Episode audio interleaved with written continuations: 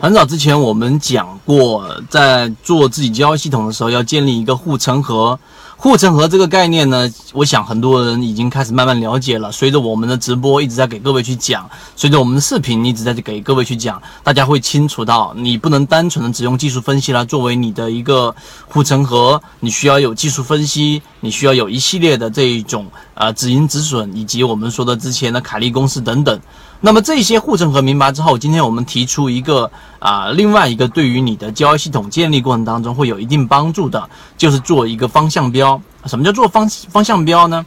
其实方向标本身就是用来判断这个市场的一个方向。那么到底市场是可以操作的，还是有风险的？那这一个呃方向标也好，风向标也好，你都需要。是一个你自己比较熟悉的一种范围。那今天我们就举一个例子来让大家去知道啊，我在建立交易系统，我在判断大盘的一种方向的时候，是要有一个标志的，要有一个标准的。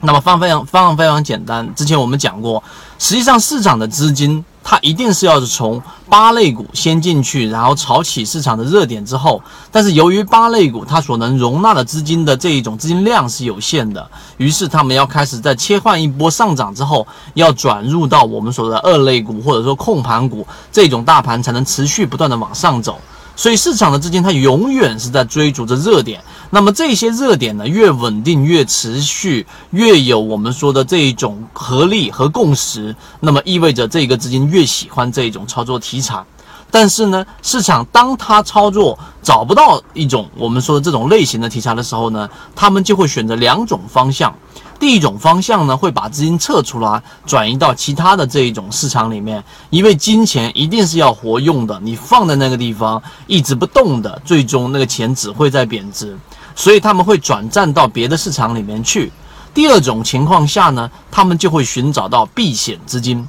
那么今天我们讲这个风向标，就是实际上当你发现现在的盘面上涨并没有持续性的热点，这是标志之一。并且资金都更多的跑向于我们所说的具有很强防御性的我们所说的这一种避险的板块，也就是说我们说的酿酒。从近期大家可以看到，水井坊我们提到过的一直持续的不断在往上涨。我们并不会去讲贵州茅台，因为贵州茅台它是一个质地优良的一个这一个个股。那么水井坊也好，酿酒板块也好，在这一段时间里面，一直有资金在不断里面的往里面去啊介入。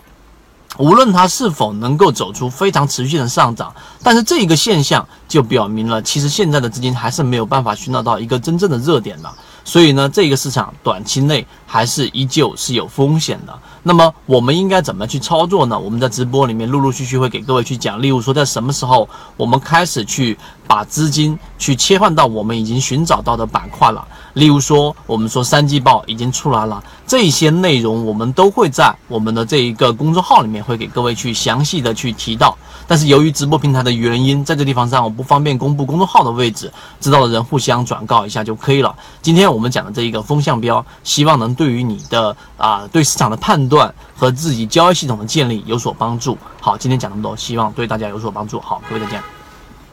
交易过程当中没有亏钱的股票，只有亏钱的操作。只有建立完整的交易系统，才能在股市里面真正的去做到盈利。可以直接在本专辑的简介找到我。